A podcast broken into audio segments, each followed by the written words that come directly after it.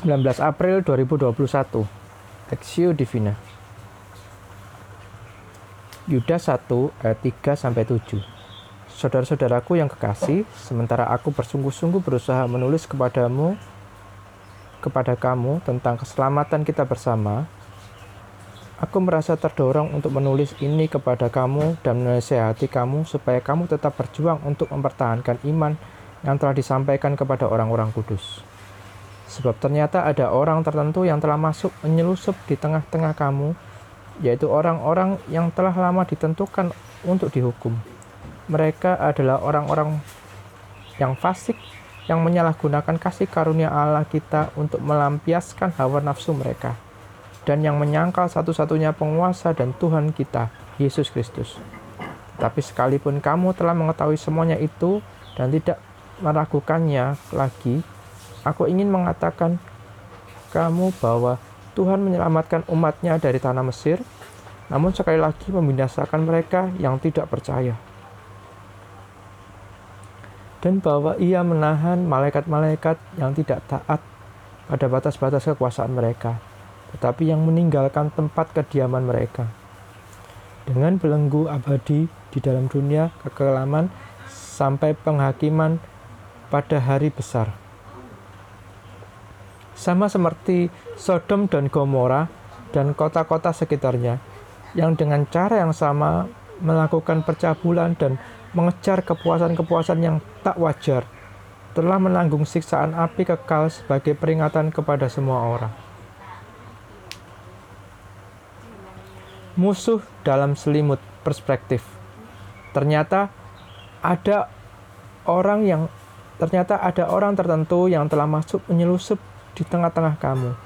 Mereka adalah orang-orang yang fasik yang menyalahgunakan kasih karunia Allah kita untuk melampiaskan hawa nafsu mereka dan menyangkal Tuhan kita. Yudas 4 Ada sebuah pepatah, hati-hati musuh dalam selimut, yang berarti ada musuh di dekat kita dan dapat mencelakai kita. Hal yang sama juga Yudas ingatkan agar berhati-hati terhadap adanya guru-guru palsu. Di ayat 4 dengan jelas dikatakan bahwa guru-guru palsu ini sudah menyusup masuk di tengah-tengah jemaat. Ibarat musuh yang ada di dekat jemaat dan siap mencelakai jemaat.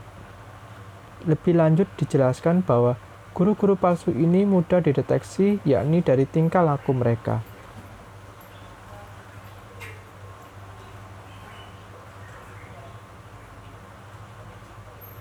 Tingkah laku guru-guru palsu ini jelas mereka men Tingkah laku guru-guru palsu ini jelas.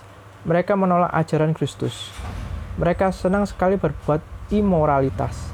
Itulah sebabnya dikatakan mereka adalah orang fasik yang menyalahgunakan kasih karunia Allah untuk melampiaskan hawa nafsu mereka. Jadi, dari tingkah lakunya, seharusnya orang sudah bisa mengidentifikasi siapa-siapa yang menjadi guru palsu. Yudas memberikan contoh di ayat 5, di mana orang Israel tidak percaya kepada Tuhan padahal mereka sudah melihat dengan mata kepala mereka sendiri bagaimana Tuhan membawa mereka keluar dari Mesir. Mereka juga sudah melihat bagaimana Tuhan telah menolong mereka lepas dari kejaran tentara Firaun dengan membelah Laut Teberau. Dan masih banyak lagi perbuatan ajaib Tuhan yang sudah mereka saksikan sendiri, tetapi mereka tetap tidak mau percaya kepada pimpinan Tuhan. Peristiwa yang tercatat dalam bilangan 13 dan 14 telah menunjukkan bahwa mereka tidak percaya kepada pimpinan Tuhan. Mereka justru lebih percaya kepada perkataan 10 orang pengintai yang membawa kabar busuk yang membuat mereka tidak percaya kepada pimpinan Tuhan. Firman Tuhan hari ini hendak mengajarkan kita supaya kita percaya kepada Tuhan dan melakukan kehendaknya dalam kehidupan sehari-hari. Jangan sampai perilaku kita justru menunjukkan bahwa kita ini tidak percaya Tuhan.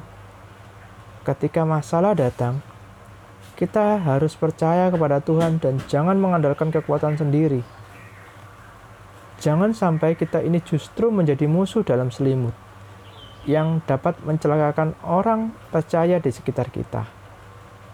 Studi pribadi, apakah kita sudah membaca dan melakukan firman Tuhan? Jika belum, mintalah agar Tuhan menolong kita melakukan kehendaknya dalam hidup sehari-hari. Pokok doa, berdoalah agar Tuhan memberi hikmat untuk kita memahami kehendaknya melalui pembacaan firman setiap hari juga kiranya Tuhan memampukan kita melakukan kehendaknya dalam kehidupan kita.